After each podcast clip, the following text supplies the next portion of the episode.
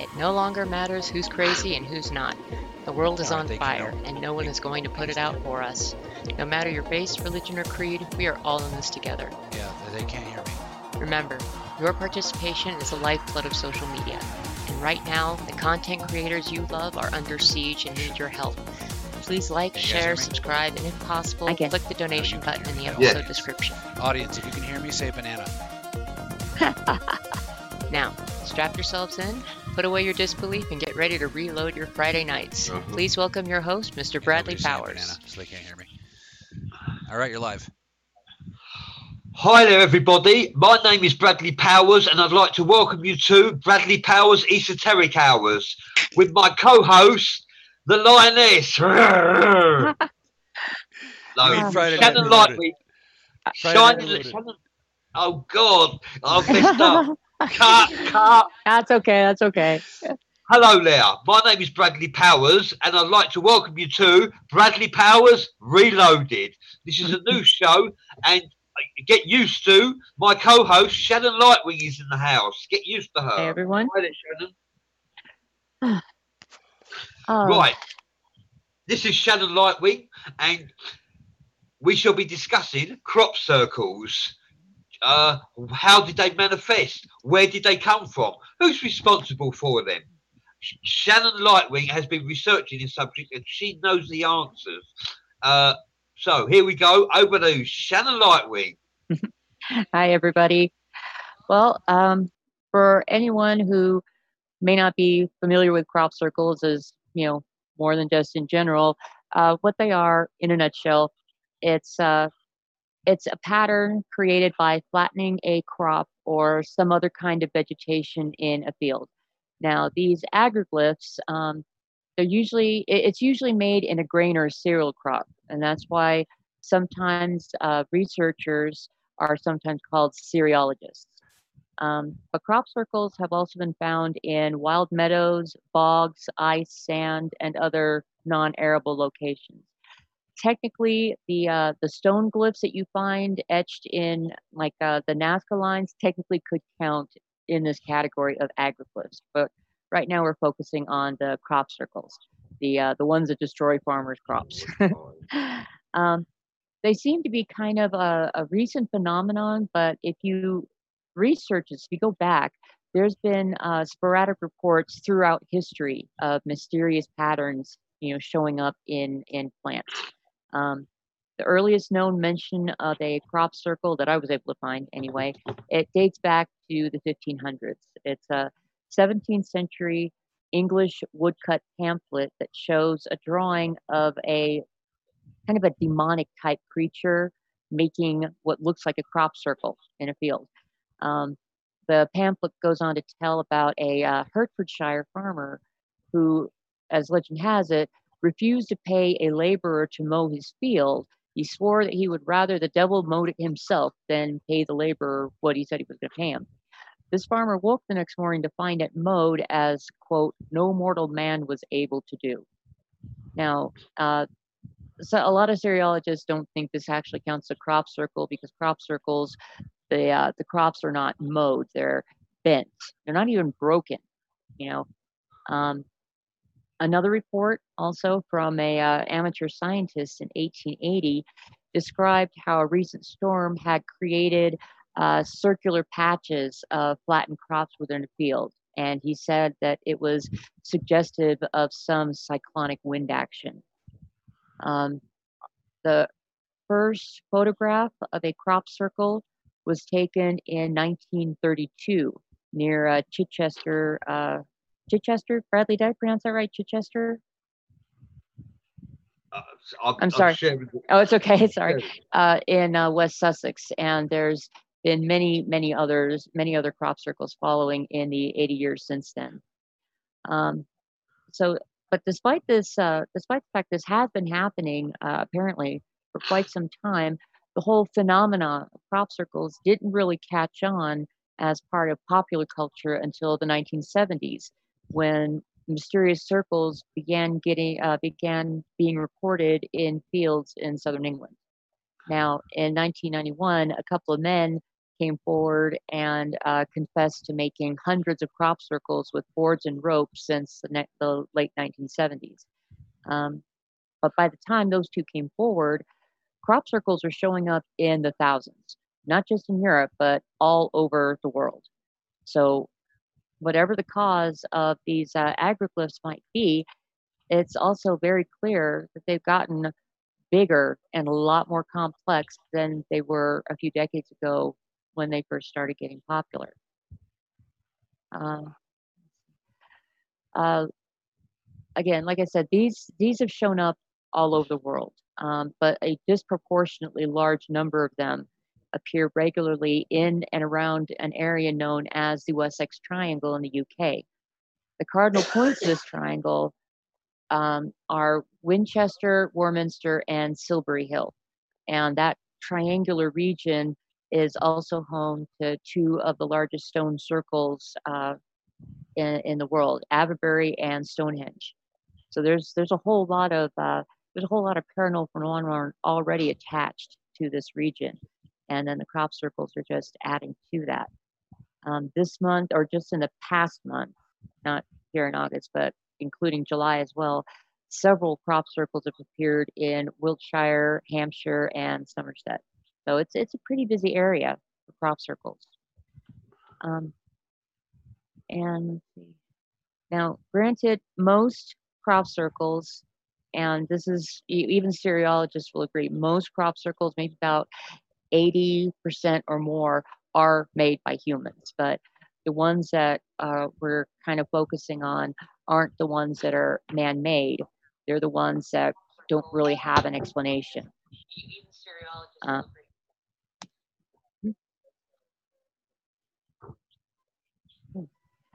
uh. That is, that's a little difficult. I've never personally, okay, I'm sorry. Uh, so as far as what uh, what crop circles mean for witches, you know, speaking as a witch, I have to confess, I have not personally witnessed a crop circle or formation or anything like that. I would dearly love to. I would dearly, dearly love to, especially if it's one of the uh, the weird ones where, uh, you know, witnesses saw like orbs of light over that area, and then suddenly, boom, crop circle. I would love to go into that area and just feel what it's like. Um, unfortunately, most crop circles they're formed overnight and they don't have witnesses. And um, and until the 1990s, these uh, these formations they usually consisted of circles and rings mostly. The first one of the first formations um, that also had straight lines and appeared to be a complex intelligent design is the uh, Barbury Castle crop circle formation of 1991.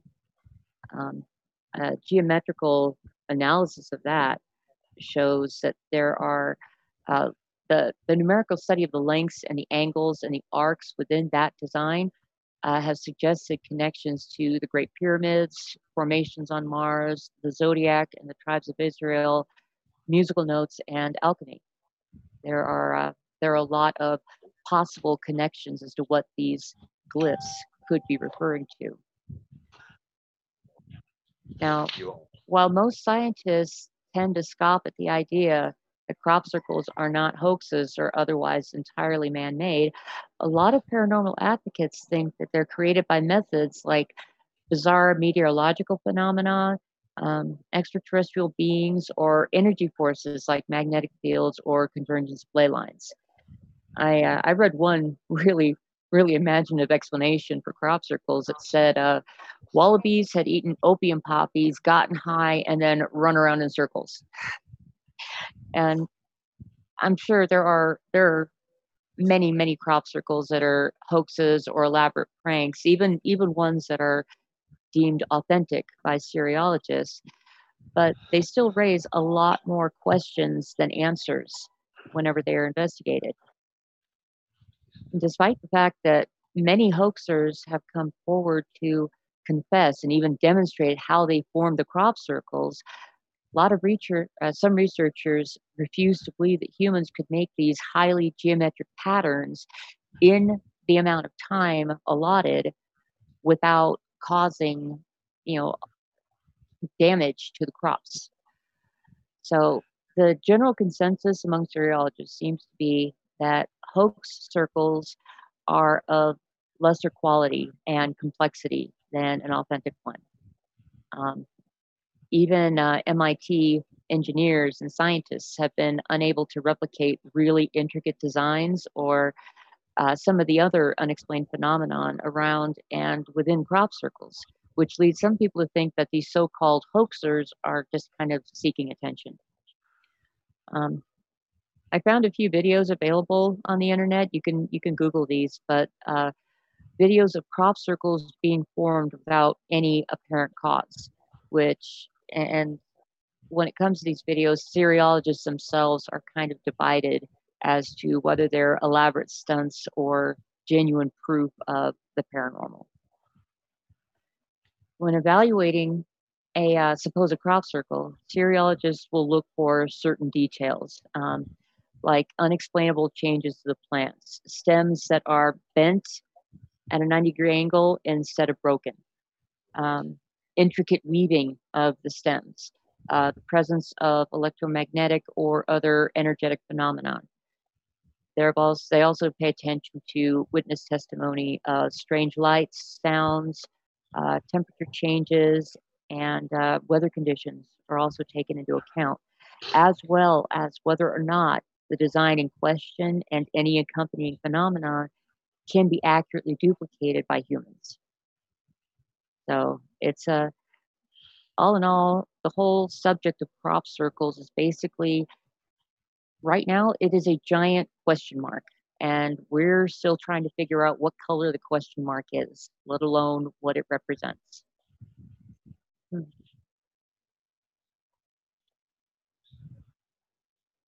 Oh, more fun theories. Well, I got to tell you that the the high wallabies was actually my favorite theory. but there are, yeah, mostly though, uh, most of the theories uh, are that they are hoaxes, or um, in some cases, I, and I don't know if uh, some of the some of our audience members may be familiar with some recent uh, quote crop circles that are actually pictures drawn by people in in the fields. Go ahead, babe. Yeah. Right. Hello. Hello, Shannon. Oh, okay. I'm, I'm going to interrupt hey here. Okay, Shannon, sure thing. interrupt? Absolutely. Your show. Right. Uh, hello, everybody. My name is Bradley Powers, and I'd like to welcome you to Bradley Powers Reloaded. This is a brand new show, and I have my co host, who you should get used to appearing on Bradley Powers Reloaded. My co host is Shannon Lightwing. Hello, Brilliant. everyone. welcome to Shannon Lightwing. Today we shall be discussing crop circles. Mm-hmm. Okay, we are in. Welcome to all the parties in the watch parties, and we shall be discussing crop circles. Over to you, Shannon okay. okay. Well, we were just uh, we were just uh, going into some of the more fun theories as to what uh, what causes crop circles. Um, there have been some interesting agroglyph art or landscape art, as it's starting to be called. Uh, oh man, I saw a uh, I saw a pretty accurate representation of a coronavirus on, uh, on in one play field. Another one of an alien smoking a bong. That one was fun. uh, honestly, I like Shiloh's theory that it's uh, it could be Cass dragging his ass in the grass. I like that one, Shiloh. What? Christopher Gibbons says he has decoded translated and decoded many of the crop circles. Oh, awesome! Yes, we're we're also uh, going to be going into the uh, the geometry and the mathematics um, in uh, in the crop circles, Christopher. So uh, we would absolutely love to hear more about what you've discovered. Christopher says, "Is your favourite colour purple, Shannon?" Actually, yes, it is. and uh, I'd like to say hi to Katie Skulls. Hi there. Uh, okay. Over to you. Over to hi there, Jim Andre. Jim Andre's in the house. Valerie Whelan, Daryl James, Audrey Jimenez, Mark Anthony David. We have Jason Wayne Pritchard. We have quite a few faces in the house. Uh, Joe Melillo says crop circles are awesome. Thank you for they, that. They are they are pretty amazing, even if they are even if they are done by by humans. I got to admit the the designs and the complexity are really really amazing. Um, it's a shame though that uh, except for uh, farmers getting like maybe some uh, some money from tourists that come by to see the circles, they're actually losing out on money because these crop circles do destroy part of their livelihood. So that much that that is kind of the downside of the whole crop circle thing. Um, so as we were, as I as I mentioned earlier, uh, crop circles started off being very very simple, just circles and rings. Um, the uh, the Whiteparish crop circle in 19, of its 1987, sorry, it's a simple agroglyph. It's a circle within a ring with a short line extending from the ring. But but Sorry.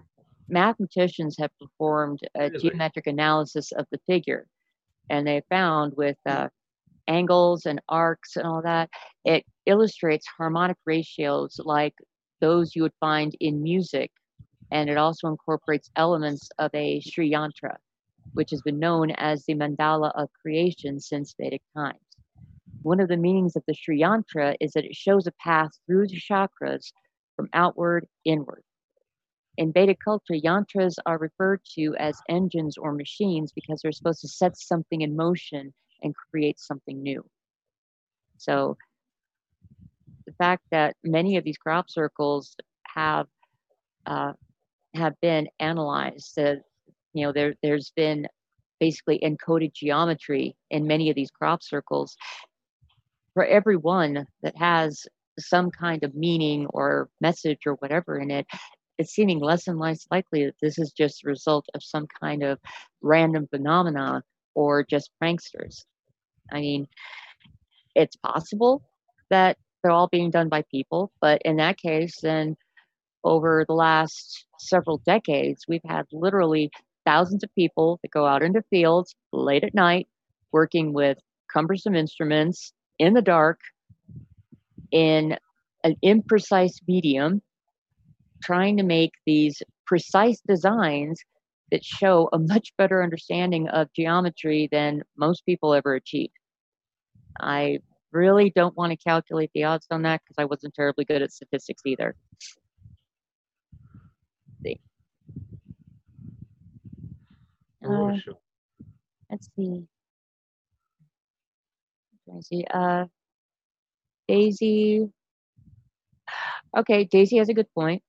Even though humans created the hoaxes, doesn't mean that it's not divine intervention. It's possible.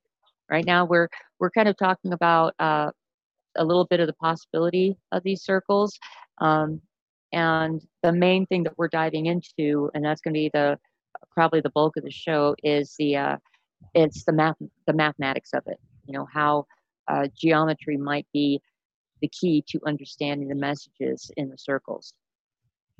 So one of the other uh, examples I had here was the uh, the Winterbourne oh, the uh, Bassett crop circle in 1997. It contains triangles and circles that you know with geometric analysis form hexagons, the Star of David, and many other elements of sacred geometry. So it's it really is difficult to imagine how these images can appear with such precise ratios of length, angle, and arc without some form of intelligence designing them. Now, whether that's terrestrial, extraterrestrial, or divine intelligence, I'm not sure. And I don't think anyone really has that answer for certain, but it definitely is worth looking into. Yeah. Um, okay. Uh, What? do you guys still, can you guys still see us live? It's, uh, It says for me, thank you for choosing Zoom. This meeting is no longer has a time limit. This Ah. meeting no longer has a time limit. Okay. Okay. okay. Okay, yeah, I fixed that. Okay.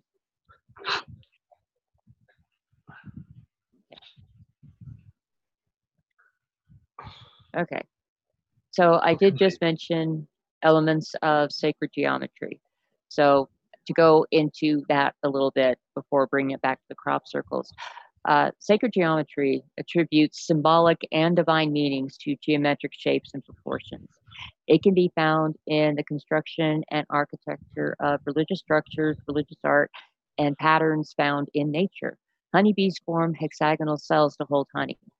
Chambered nautilus is a logarithmic spiral that accommodates growth without changing its shape.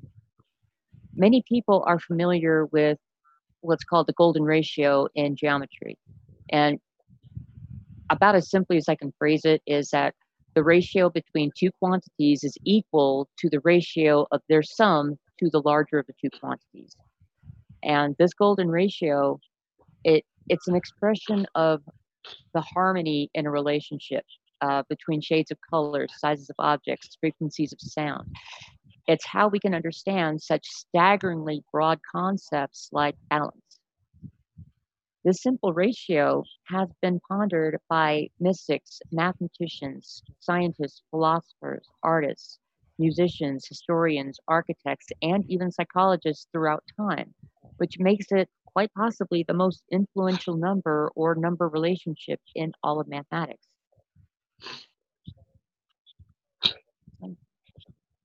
Uh, actually, there, okay, the difference between the golden ratio and the Fibonacci is that the golden ratio, it's related to it.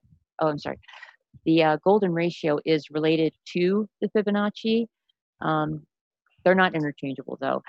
Uh, Fibonacci is one of the people, one of the great minds in history that that studied this ratio and its applications, um, along with Pythagoras, Euclid, uh, Johannes Kepler, Leonardo da Vinci, uh, Le Corbusier, Claude Debussy, and Salvador Dali. Um, in fact, our study of this ratio has given rise to much of our current scientific understanding. And if I can just, uh, I can just do a quick sidebar. Just one, th- there's many, many examples of how uh, how this ratio has influenced matters, but I'm just going to give you as one tiny example in the field of technology. The study of the golden ratio led to the study of non-periodic tiling. Now, there's a kind of process in science, the protocol to follow if you want to make sure something is fact. The first challenge is, oh, great theory, but it's just on paper, i.e., it's a pretty theory, but it's just an idea. In other words, it's a great mathematical model, but just a model. So we went looking for it.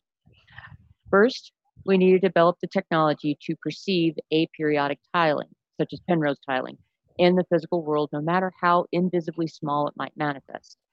Today, we have electron microscopes, which let us actually see item, uh, items, atoms. Although, to my knowledge, we don't yet have the capability to see subatomic particles. Mm. So, uh, humans did that. Humans thought of what was possible, and then they went out to see if it could be possible. That's what we do. All right. Following that, then come the lab experiments. That's where we see if the paper theory can be a living or real theory. Does it work in a logistical or practical sense rather than a theoretical one? And yes, aperiodic tiling in the atomic arrangements and elements was discovered in the lab with the technology we developed before knowing there was something to see. We invented electron diffraction and discovered quasicrystals. At that point, though, then you come to challenge number two oh, nice work, but it's artificial lab work. That kind of thing doesn't happen naturally, i.e., does this kind of thing exist without humans forcing or constructing it? Aperiodic tiling is the mathematical model we use for quasicrystals, but do they happen naturally? Does aperiodic tiling occur without human tinkering? Okay, so we went looking. And we found aperiodic tiling in physical materials. Quasicrystals are structures that are ordered but not periodic. They lack translational symmetry, which is a concept in geometry that I think could very well form the basis for the eventual de- eventual development of teleportation. So quasicrystals do exist, not just as a paper theory, but until recently, they were all artificially constructed in labs. So the question is, can they be found in the field? Hey now, don't you guys start talking about teleportation without me. And uh, Anyway, I'd like to after- say, Mhm. sorry, I'd like to say hello, everybody. Welcome to the watch parties. My name is Bradley Powers. This is Bradley Powers Reloaded, and this is my co-host Shannon Lightwing. Is in the house. Hello, everyone. And we are discussing crop circles. And Shannon Lightwing has researched crop circles thoroughly. So Mhm. please ask her any questions that you wish. Okay. Um, sorry, I have to re- rewind back a little bit. Uh, okay, quasicrystals. Yeah. Uh, so quasicrystals, they do exist, not just as a paper theory. So after a 10-year search, and I'm going to repeat that because it's 10 years of looking for something that may not exist. That takes a lot of a, a lot of stubbornness. Um, but after a 10-year search, icosahedrite, the first known naturally occurring quasicrystal was found. Bradley, would you like to guess the source where we found ic- Oh. icosahedrite? It was found from a meteorite that landed four and a half billion years ago in Russia. So now we, humanity, we know that this concept of quasicrystals, this ultimate descendant of the golden ratio, doesn't just exist artificially here on Earth, but out there in space as well. This makes the golden ratio and our understanding of harmonic balance a possible basis for communicating ideas between minds or consciousnesses that have literally no other way to understand each other, no other common ground. You know, how, how do you explain brightness to someone who was born blind or music to somebody who was born deaf? It's granted harmonic ratios and, and mathematical concepts that's very very basic it's a little like using pictures no no not even that complex it's a little like using colors to begin how to explain something how to perform like microscopic neurosurgery communication starts somewhere elemental somewhere beyond just basic it starts No. someplace primal humanity may have started with just odd grunts for language but now we have massively more complex and complicated ways to relate our thoughts to other people. But every one of those complexities of language is derived from our first understandings of those initial grunts. Now, this rambling actually brings the topic back to the crop circles. If, as some cereologists believe, mathematical proportions of geometric shapes and agroglyphs are messages, then they're being written in a code that is based on something utterly primal to our existence. Just one shared understanding, just one. That's all we need. It's enough to begin an exchange of knowledge across that bridge. The more we understand, the more we will be able to understand. It's entirely possible, in fact, that in 100 years' time, crop circles will be regarded like uh, cave paintings or picture books. So it's Yes. it's a very very fascinating topic. Uh, Gene Hornby says, "Are you saying you think that every crop circle is man-made?" No, I don't think everyone is man-made. Um, there are many that are man-made, yes. Um, and uh, cereologists, I think a generous uh, estimate by cereologists that 80% of uh, crop circles are either hoaxes or otherwise man-made.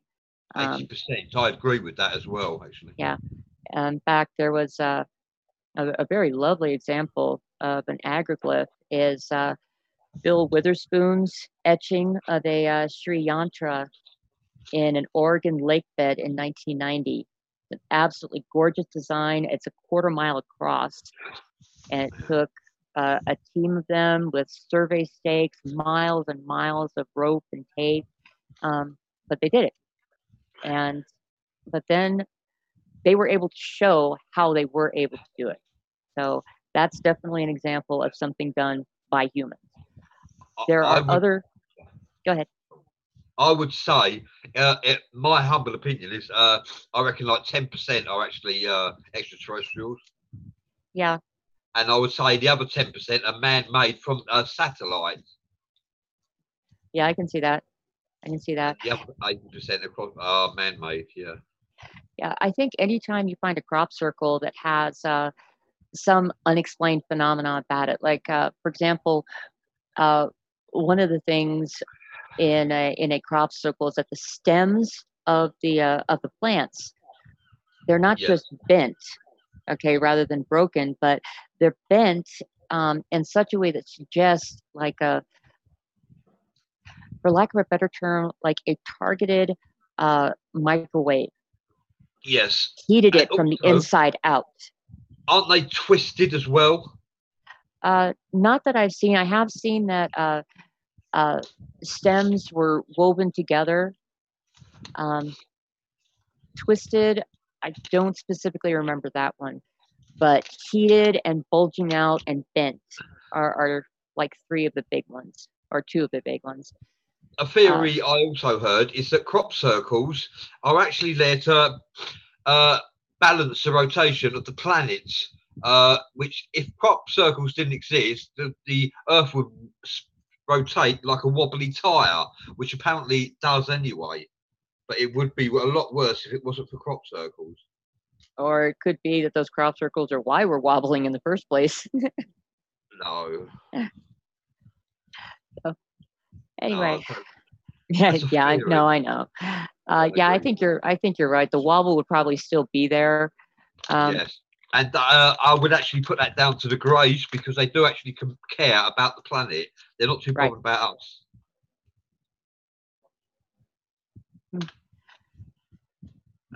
uh, not well magical theory in crop circles uh I- would The designs- are sigils. Some of yeah them, and Well- sigils are magical. Well i think yeah i think they definitely are messages. And the uh the elements used in these circles in these designs um, just by by themselves are you know are very very powerful symbols. Um, as i said before we find geometric forms everywhere in nature. Um, it's a sensible logical and predictable way for forces and material to move and evolve in stable iterations.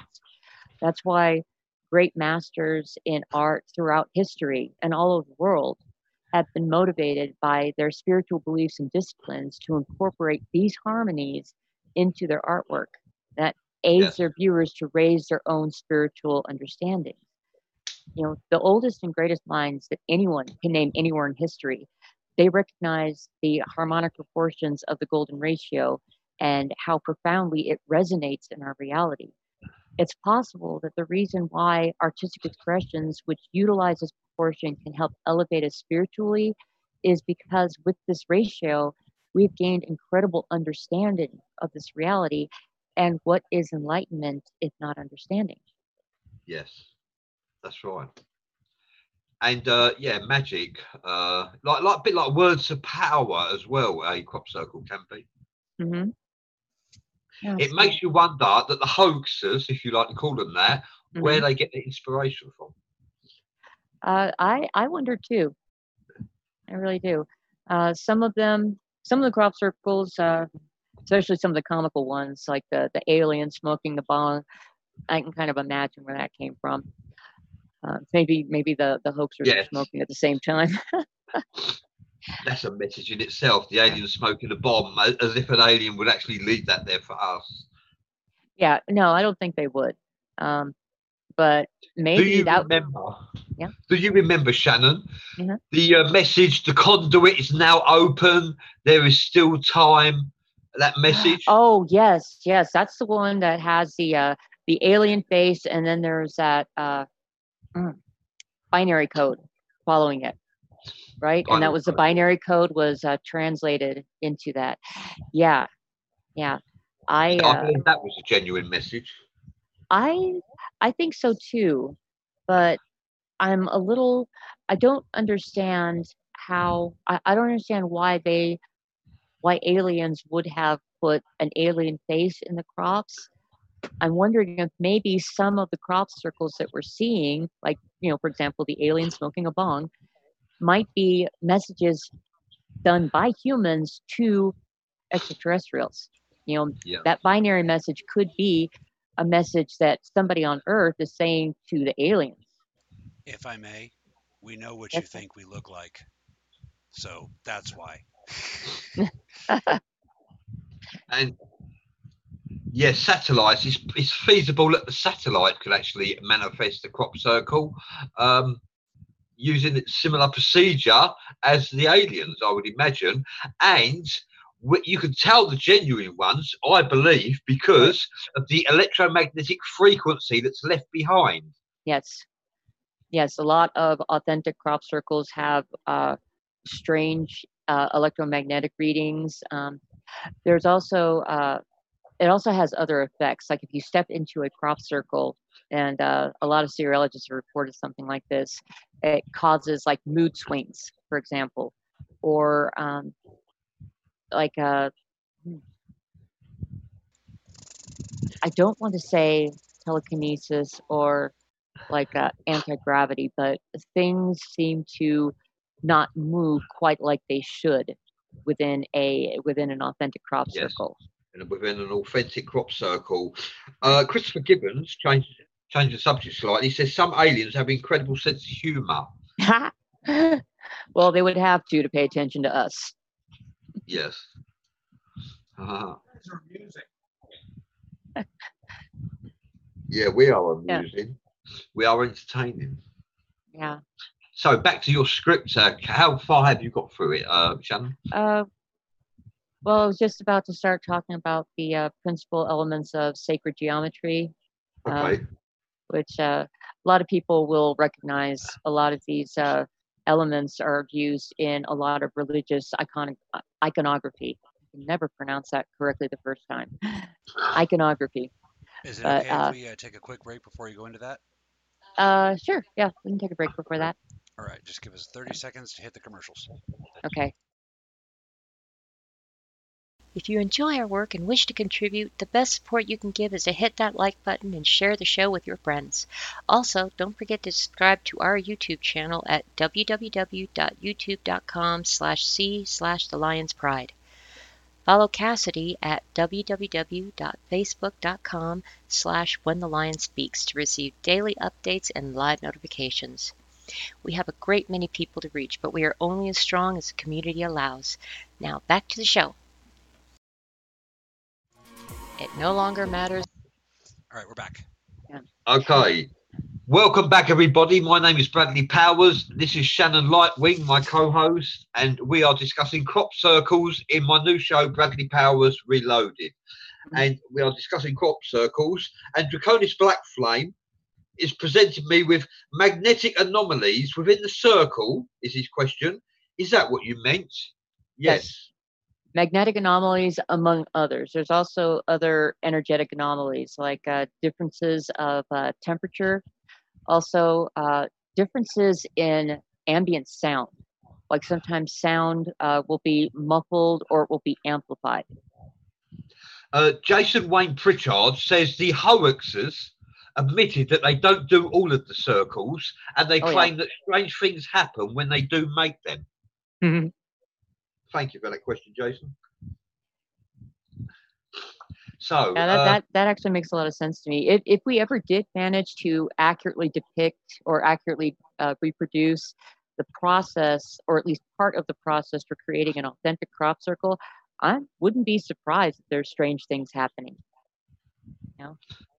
and uh, the species that are uh, manifested crop circles, yeah, come from below and I believe above as well.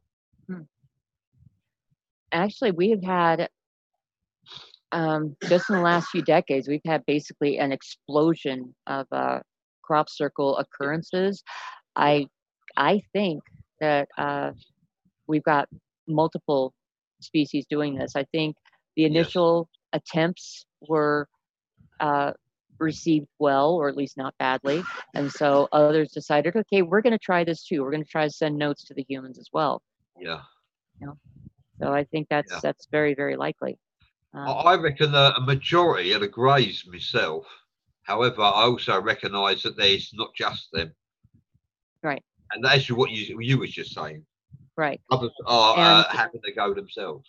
exactly. And so it makes you wonder. Here's a question: maybe one percent is could some of those crop circles be spiritual, Uh, spiritual I- entities, perhaps?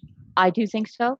Um, but then again, I also regard uh, like other dimensional beings, for lack of a better term, to kind of be loosely classified as spiritual, like uh, fairies or ghosts or other creatures like that. Yes. Um, Oh, thanks. So- so Sure. I think that uh, going back to an earlier point about how uh, the golden ratio and all these uh, and all of these uh, harmonic balances could be a basis for communication. If you've got uh, if you've got fairies in one corner, uh, Draco's in another corner, Lyran's in another, uh, Arcturian's over here, just all these. None of these people are going to have anything in common, not with each other. But this is one thing that they can have in common. This is one thing that, like, if you show, if you show, if I show you a circle, you know it's a circle. It means you know the same thing for you. Um, so I think that's why Which is symbolic. communication, exactly. The circle is symbolic. It's uh, Mhm. there's no uh, beginning and no ends. That is the circle. Exactly. It also offers protection as well. exactly. And uh, yeah, a pentacle you could call the circle part of a uh, crop circle the pentacle because not all pentacles have uh, pentagrams in. Mm. Actually, I I always thought that a pentagram was the star without the circle, and a pentacle was the star contained in the circle. Absolutely correct. But That I've not totally heard, correct. yeah, I've not heard of circles without five-pointed stars being referred to as pentacles. Yes, yes, that's right. Well, there, there is such a thing. Uh, the circle can be called the pentacle on its own. Okay. Circle. Right. Uh, and it doesn't have to have a pentagram inside it either. A pentacle can have other uh, uh, other symbolic uh, symmetry, sacred symmetry within it. Sacred Okay. geometry. That's what I meant to say. Sacred yeah. geometry. Because sacred geometry is very special. Oh yes, yes. Um, and in fact, the circle is the first uh, principal element of sacred geometry. Yes. The uh, the next one is called the uh, Vesica Piscis, which is where you take uh, two circles of equal area and you overlap them so that the edge of the one will cross through the center point of the other, and it creates an area in the center. yes. And that uh, way back in ancient times, they realized, hey, this looks like, well, it looks like a vagina. And so that brought in the sacred feminine to that. Yes. Um, the Vesica Piscis, when you add lines to it, will give you an equilateral triangle, the next uh, element of sacred geometry. After that, you get the pentagon, the pentagram, the hexagon. Yeah, yeah. Um, and then there were some other forms. Uh, the seven days of creation, which I think are seven circles that overlap to form a flower or a hexagram. yes. Uh, the seed of life is seven days of creation overlapping to form a more complex pattern. The tree of life, the egg of life, the flower of life, the fruit of life, and the Metatron's cube, which to me looked like a 2D representation of a Merkaba. Yes, that's right. I agree with you there. I thought that myself. I actually am impressed with everything you just said. That's a good memory. Oh, You you. just reeled it off there, like you just knew what you were saying. You just reeled it off. Yes, Metatron and the Merkaba star are very similar, but not the same. But they are similar. Yeah. They both properly perform the same functions. hmm And these forms were observed way back in ancient times, and even today, with microscopic and telescopic technology, we still find them at the atomic, cellular, and cosmic levels that the unaided person cannot perceive.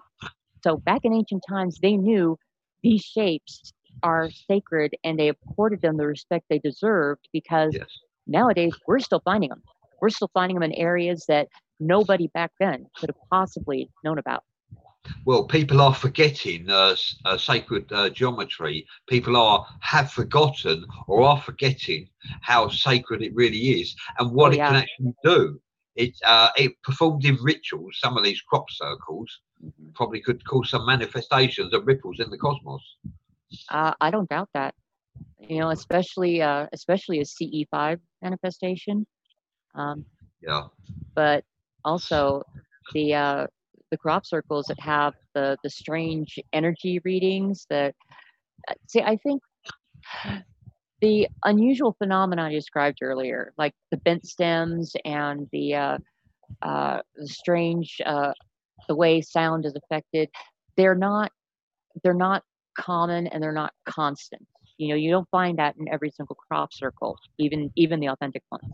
So I think that's because they're being formed in different ways, possibly by different technology or even by different species. Jim Andre would like to say maybe the alien bomb circle was left as an indication that they are watching us and know what some of our activities are. That's a very good theory, Jim. I like that. Actually, I kind of think that was done by humans as an invitation. Hey, Yeah. come down and smoke a bowl with us. Yeah, yeah, know? that's right. Yeah, It- and aliens it- would know. Extraterrestrials would know what a bowl Right. is. Exactly, and it is just that message. I mean, yeah, it's kind it's kind of funny at first, but when you think about it, it is come down, share this with us. You know, it's it's a peaceful thing. It's a peaceful invitation. So whether they did it as a peaceful invitation to us or we Yeah. did it to peacefully invite them, Yeah. you know, because it, they are spiritual and many species are spiritual Mhm. and it's spiritual beings that uh, are the people that actually uh, wish to connect with uh, extraterrestrials through telepathy taking drugs Yeah. or even willing uh, a, a spaceship to manifest uh, you know out, out, outside Right. the uh, that's a spiritual these are spiritual people these truth seekers are actually spiritualists really whether Exactly. they know it or not and there like are. Right. And there are different methods to communicate with uh, different species. I mean, one species that may be receptive to uh, pure telepathy is probably might be very, very uh, headblind, as it were, to empathy or to verbal speech. yeah Um, another I have species, experienced telepathy, and it's yeah, you can hear someone's voice within you, within your mind, or outside even. Either. exactly. You know, a, another group of uh, uh, I'm going to say beings instead of species, but another group of beings uh, may communicate with each other with each other through pheromones, through scent. Another may do it through colors. Now, how do you get? How how could you possibly get messages to all these different beings? How how can you Yes. possibly communicate with any of them? With all of That- I should say. When the flower of life comes into it, where you're Exactly. communing, you are a collective consciousness of souls, and you are actually communing with each other subconsciously without even Mhm. realizing. it, I reckon. Right.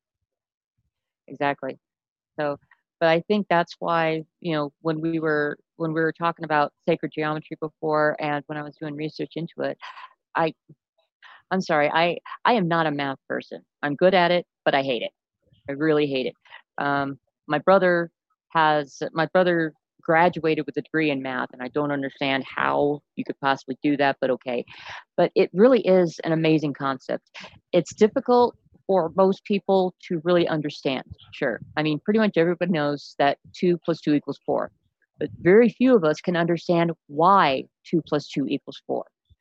It's really easy to see how some mathematicians have actually been driven insane by studying math.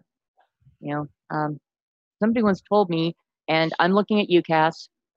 Somebody once told me that math was sorcery, and well, he was expressing frustration. He's actually not that far wrong math specifically said devilry. okay fine devilry Math- heard that phrase yeah before. math doesn't strike me as sorcery in and of itself but i can see how a deeper understanding of math can make Yeah. sorcery possible Yeah. and i think it's and i think that's why math is being used as the underlying basis for all of these uh, for all of these messages if they are messages. Because like i said if you've got these if you've got this group that communicates in colors this one communicates in sounds that one communicates in uh, oh, i don't know temperatures or whatever There is a uh, yeah different frequencies. Right. There is a you can telefault. You know, like you've got telepathy. There's also Right. such a thing as telefault. That's where images are shared into your mind, and you ah you, you get okay. a feeling of energy from these uh, visions that you know what they mean. You just know without knowing what they're actually uh, tra- uh, transpiring. no or, i'm uh, If I can Yeah. say something, No, The reason why these things are used mathematically is because no matter where you are in the universe, or Exactly. rather multiverse, light bends the same way. It's got nothing Exactly. to do with numbers. It has to do with the way light bends. well, numbers are how we humans express our understanding of that very concept. Yeah, well, we think you're wackadoodle. yes, we are wackadoodle, but at least Uh, we have a common ground for communication. Liana, Liana McCoy says, I do let two get images in my mind. Yes, I do Sometimes too. Other spirits, spiritual entities, can actually send you uh, a, te- a fault, a fault, words or images. And sometimes you just know without knowing, or Exactly. sometimes you get a feeling, you know. um, I think that when that happens, then we're not we're not just receiving images, but we're also getting like a very very compact, very dense bit of download as to the meaning of those images. That's why there seems to be a lot of extra information in there. in a sense, it's like uh, spiritual entities or, or even extraterrestrials as well. and they're like they're channeling you. Mhm. You know, you're being channeled, uh, and you may Right. even be channeling them without realizing. Okay. Okay, so uh, Oh, back to crop circles, isn't it? we, are talking about crop circles. No, Well- we're talking. We're we're doing good. We're yeah, good. yeah, we are. So, uh, but one thing about crop circles that most researchers and skeptics agree upon is that they're very, very difficult to make without having a high point of view to see the pattern being formed. You know, and even hard skeptics have to admit that most crop circle formations have a visual harmony that is pleasing to the human eye with balanced proportions, rhythmic shapes, and outlying elements forming part of an unseen or greater whole what humans see as beautiful or perfect is not just because of what colors are involved or what materials used, but it's also the harmonic proportions contained within the design. No matter what different beliefs, backgrounds, or understandings are involved, that kind of appreciation can be shared by everyone. So Susan Rule says, "Wonder what species was making the crop circles." I would favour uh, the greys myself. Actually, I think that the if Or if what? Yeah. The Anunnaki, even Yeah. even the Anunnaki, I reckon could play, have their fingers in the pie here. Actually i think that i think there's a very strong case for the crop circles being a kind of a basis a, a basic communication. Like like if you've got two people who don't speak each other's language at all their initial communication is going to be very crude they're going to be very elemental. And once they have those once they once its understanding is achieved there then more complicated uh, concepts and commentary will follow I think that's what we're seeing with the additional crop cir- with the, all the uh, the extra crop circles, with how complex they're growing. I think other species, other beings are getting in on this. Are saying, okay, we've seen that this method of communication has an impact. We're going to try it too. I don't think it's any one group that's doing them. I think anyone Yes, who's I agree. trying to communicate, they're putting their stamp on on the uh, yeah, like a Rosetta Stone. You know, you have to start somewhere.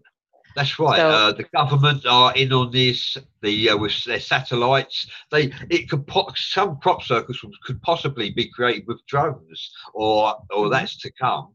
However, satellites, uh, hoaxes, and extraterrestrials. I favour the Greys. Possibly the Anunnaki might have a little bit in there as well. And uh, but there are other species, I reckon, involved. Oh yeah. I the mean, Greys, the one made by the Greys, though, I actually reckon are, are very significant because they do balance uh, the rotation of the planet as on its Right. spin, and also, uh, yeah, they are, uh, yeah, they they could be portals as well, possibly. I think so. You know, I th- I think that definitely it could also be uh, communication not between humans and extraterrestrials, but it might be between, say, fairies and extraterrestrials, yes, or it could even be it could even be done uh, by time travelers. Um, yes, the, the thing about sacred geometry um, using that as a basis it's it, it's it's a really great way um, for two minds that have absolutely nothing in common to start to basically see eye to eye on something. I mean, uh, language based on letters and words, it varies greatly from one region to another, sometimes from one person to the next.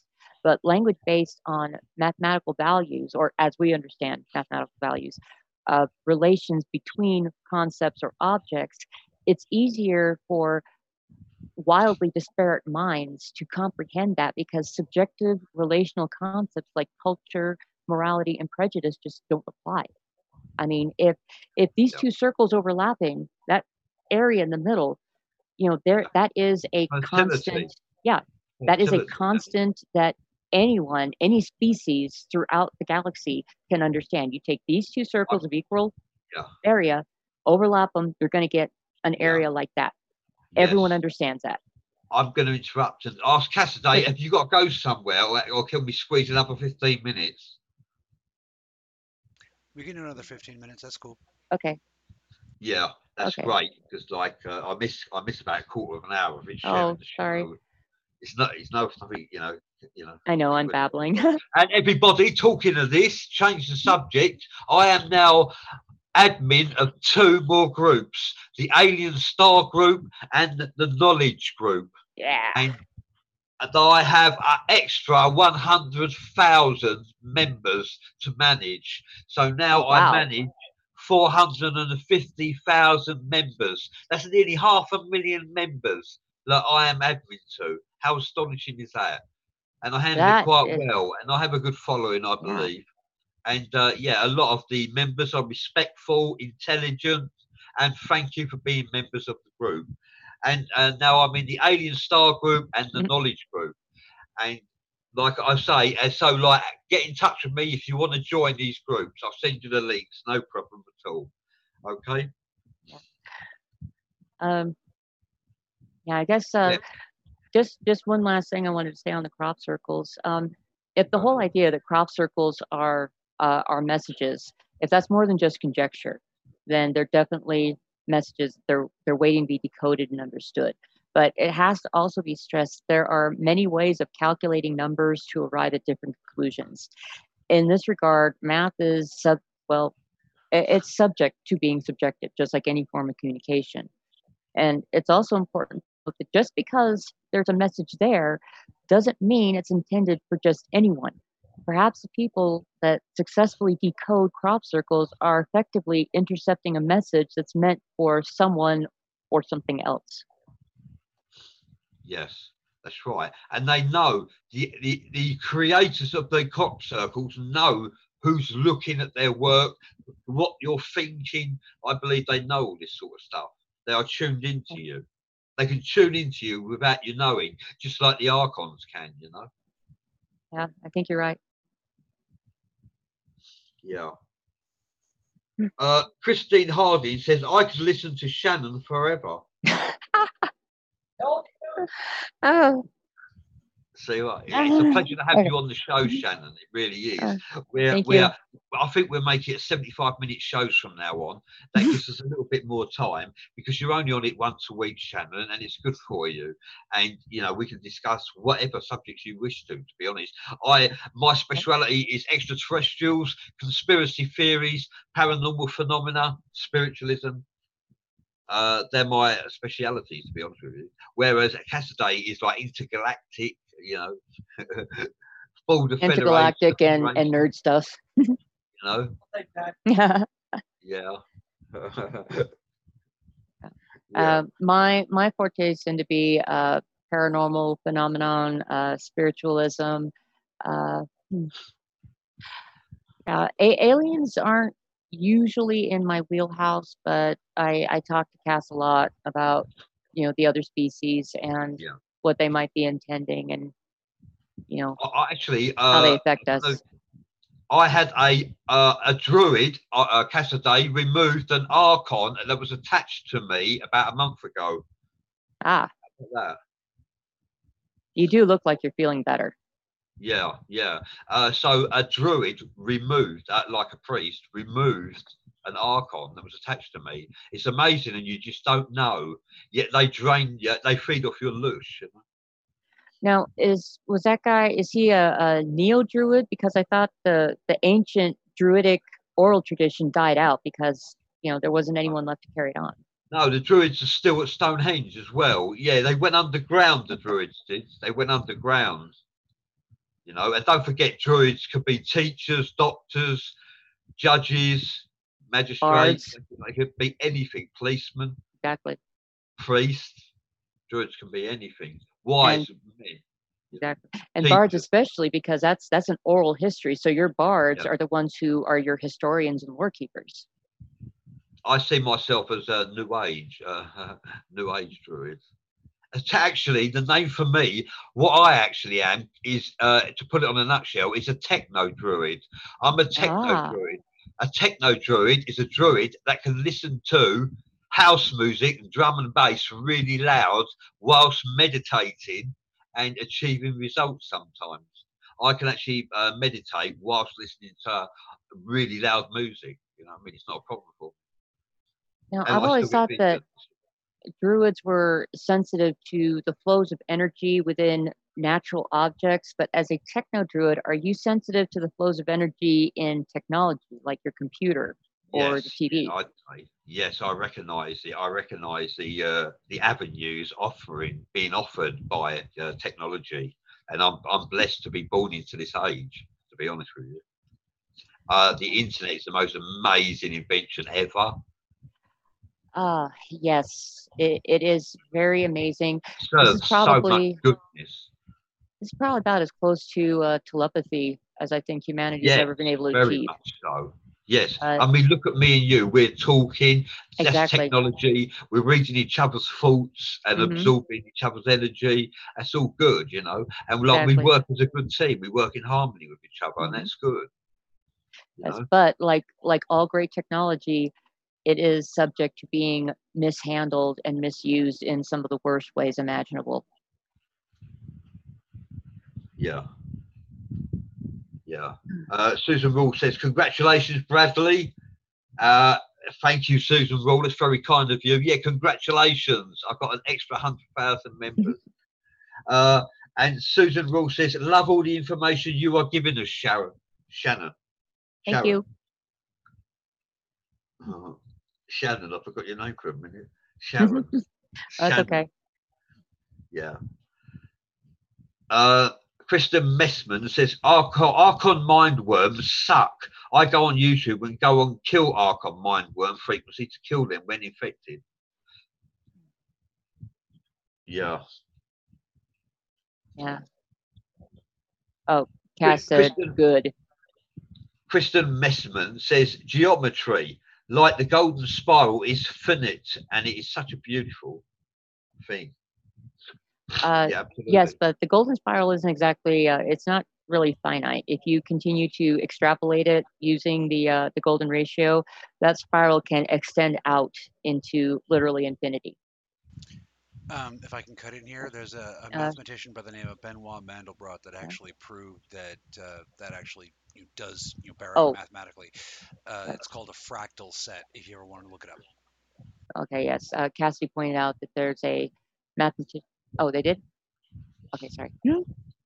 Uh, Pedro Retimal Contreras says, I believe all stones have magic. I'd go along with that. All stones have energy. Yes. And do, do they have consciousness like plants? Uh, that is that's an interesting question. Um, the uh, the short answer is no, or at least not in the same way.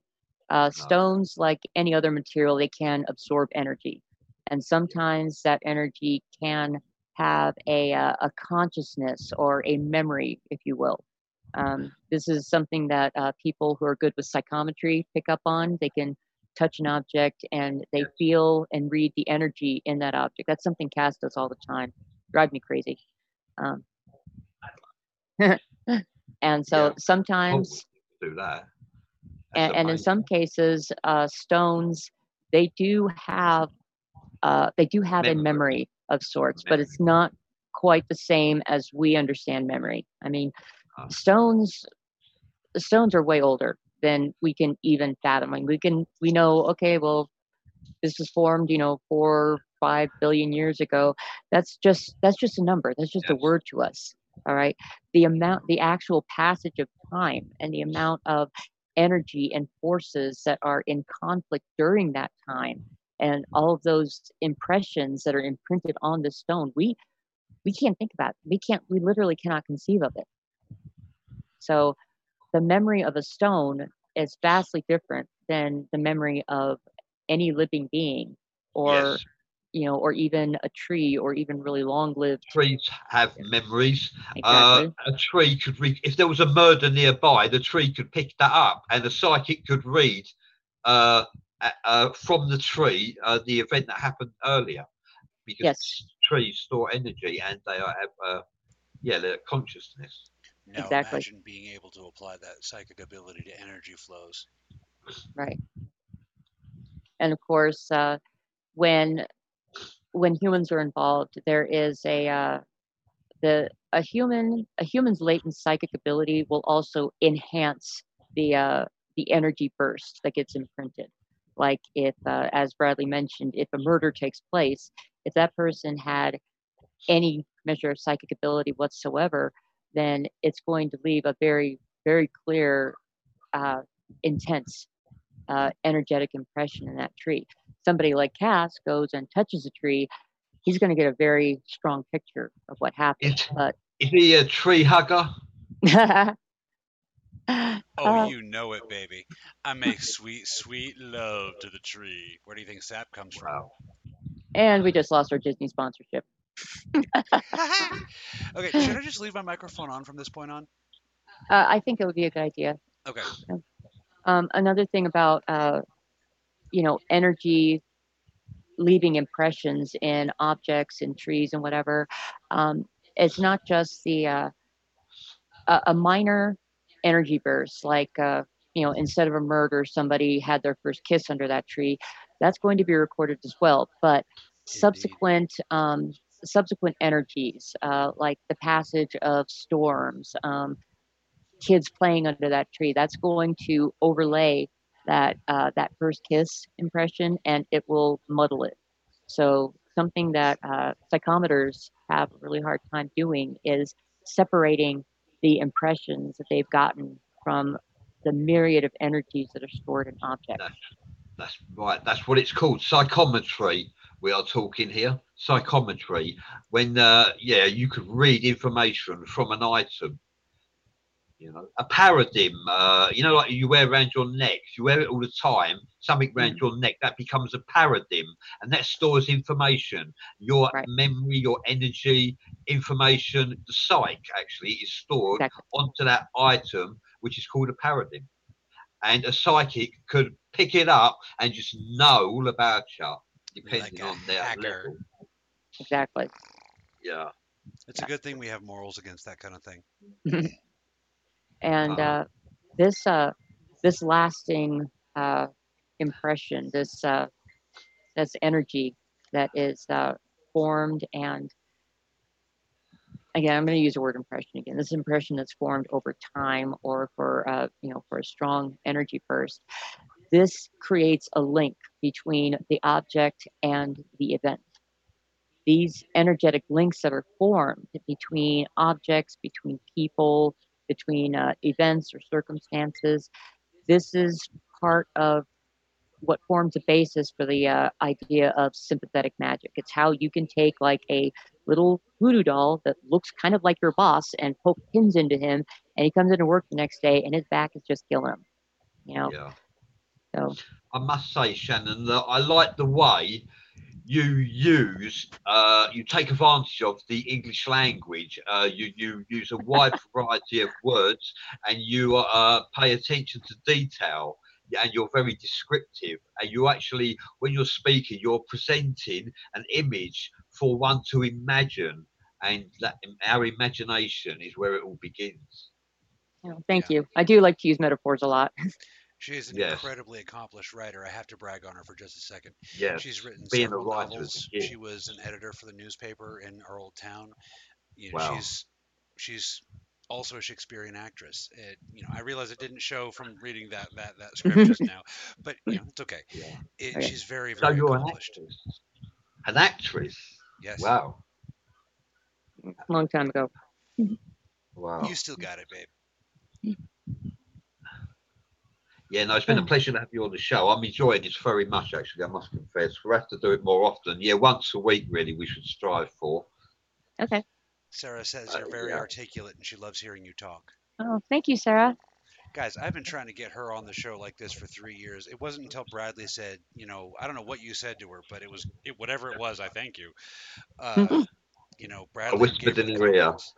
Confidence. Well, don't tell me. Whatever it was, it was for her ears alone. You know. I used uh, magic dust, otherwise known as fairy dust. Well, that explains why she was dancing like David Bowie. Uh, That's funny. actually. In my world, you precious thing. Oh, oh, don't even start. I've been holding back song cues the whole like. Do you have any? Idea I don't understand hard, why. Do you have any idea how hard it was not to start singing "The Circle of Life" earlier? Oh my god. Oh, I'm trying to be a good host, or not host, producer. oh, Yeah. man. Yeah. Yeah. Uh, it's been a pleasure. Thank you, everybody, for joining us. Thank Yeah, you for thank your you. questions. It's been a pleasure having you near us. We value your support. We enjoy sharing words of wisdom if we can. And it's a pleasure to have you near us. And I'd like to reintroduce Shannon Lightwing, my guest, and the other half of Cassidae Lightwing. The better Yay. Thank half. you, everyone. The better half. The lioness. margin. Meow, meow. okay. Yeah, this was fun. Love to. Can't wait till next week. Yes, Yeah, me too. Christine Hardy says we thank you. Um, Yeah, Did you have, Blackburn says, take care, guys. Mhm. Thank you, Taconis. uh, did you have a, a an idea what you wanted to talk about next show? No, I didn't actually, to be honest Mm. with you. I'm trying to Okay. uh, get get you into being a moderator, but like that, you know, that come. You know, if, if you wish it to be so, then it will be so. Well, so, if like, anybody, you know, if anybody has ideas for for a topic or a show, we always we're we're happy to take requests. Right, brother? Oh yeah. Yeah, yeah, you know, yeah, yeah, I'm always uh, open-minded and like I'm tuned in. So yeah, what people say, yeah. Uh, Cameron Brower has changed his name to Cameron Logan. Uh, Cameron Okay. would like to be on our show. Oh, I How about would love that? Dude, Cameron's Sounds awesome. great. I, I he interviewed me and he interviewed you, didn't he, Cass? Yeah, I've been on Mhm. his show a couple of times. Uh, more than that, though, Cameron and uh, my Alien Life podcast, the number one alien podcast in the Yeah. blogo podo spheroid thing, whatever you call it. He's great. My Alien Life podcast number one. Right. I, listen to me, everybody. Alien Life podcast. Yep. That's and he worth checking out. he was one of the guys that was uh, helping us learn how to and helping me learn how to use this technology. So I mean, big shout out to Cameron. And like Daryl Ranelli Are is you here be along soon. And uh, what day is it today? It's it's it's a Tuesday, isn't it? Was it on Monday? Oh God, I'm showing myself up here. Uh, Oh, what was I going to say is uh, Barry John Bauer will be with us on Wednesday. Cool. cool. And All on right. Wednesday, we shall announce our new subject for Bradley Powers Reloaded, the new subject for next week. That's a good idea. That way, it'll give people a chance to you know think up questions. But thank you for your uh, talk on crop circles, Shannon. Very interesting. I know you didn't get to share it all, but that's the way it goes. That's show Okay. business for you, isn't it? Yeah, I know. I know. And like Thank you for having editing, me. You probably experienced that when you was editing anyway. Like, uh, yeah, Oh, yeah. all your work. Yeah, can you imagine having to? You've got to take some of the work away that you've created, and and it's very difficult, isn't it? Yeah. Especially when you think it's all good. You know. Well, a lot of uh, pretty much everything I've ever written, I also go back uh, several times, uh, rereading it, proofreading it, editing it, You and have there are. no idea. Yeah. so Uh, yeah, there's there's a great there's a great amount that I've edited out of Yeah. stuff that I've written. Uh, Christopher Gibbons says, great show tonight. Daisy Thank Linnington says, yay, good show. And Sarah Faxon says, yes, she is great.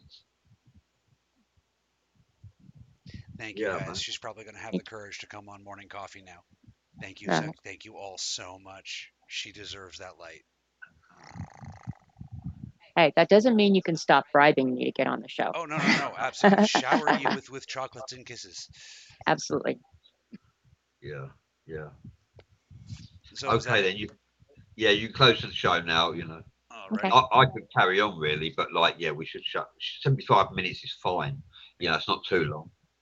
Okay. All right. In that case, Yeah. that's all the time we have for now. You know, a- as you guys can see, there's so much to learn and so much to share. There's always going to be something around the corner, and there's always going to be a reason to hope. Keep watching this, guys, and keep that hope alive, folks. We love you, everyone. Be safe out there.